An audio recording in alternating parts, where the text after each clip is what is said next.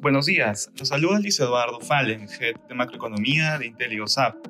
El día de hoy, miércoles veintiséis de abril, los mercados internacionales avanzan tras buenos resultados de empresas tecnológicas. De manera particular, en Estados Unidos los futuros avanzan durante la jornada.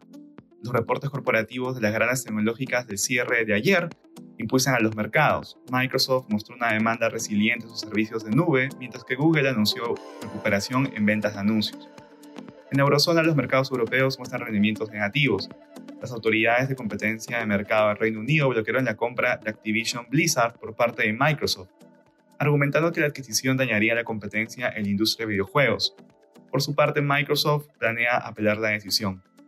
En Asia, los mercados cerraron mixtos. En Corea del Sur, la confianza del consumidor de abril incrementó noventa y cinco puntos con respecto al mes anterior, donde solamente registró noventa y dos puntos.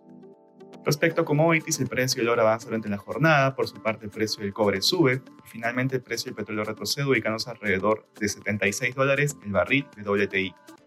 Gracias por escucharnos. Si tuviera alguna consulta, pueden contactarse con su asesor.